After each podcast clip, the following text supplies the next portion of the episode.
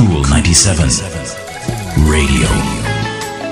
Welcome to Power Thoughts, the morning edition. It's brought to you by BPM Financial Limited, taking you higher. Secure a monthly income for your living expenses in retirement or get an emergency fund for the unexpected. Sometimes people do things that hurt us to the core, and it's always the ones we care about the most, the ones we've invested in the most and extended ourselves for the most. No matter how bad the thing that has been done to you, anything other than forgiveness is going to hurt you.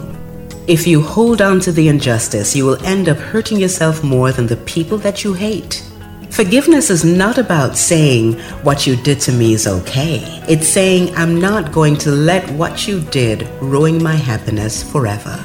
Only forgiveness is the answer, and only the most evolved minds can do it. So let go, find peace, liberate yourself. And remember, forgiveness is not just for it's for you too. Forgiveness is self-preservation. Stop examining your hurt, turning it over and over again in your mind. Whenever you find yourself doing that, stop immediately and start thinking about something positive, like your own plans or goals for the future. Here's an affirmation that some people use and say it works.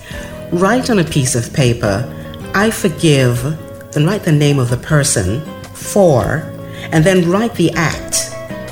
And I set him or her free and I set myself free. So, I forgive John Brown for telling me that I was fat and ugly when I was 16. I set him free and I set myself free. Now shred that piece of paper and move on because John Brown moved on a long time ago. I'm Rosamond Brown. Talk to you next time. That's our Power Thought for today. It's brought to you by BPM Financial Limited, taking you higher. If you missed this program or you just want to hear it again, go to cool97fm.com and click on podcasts. And don't forget to like, share, and subscribe to Cool 97 TV on YouTube for more cool content.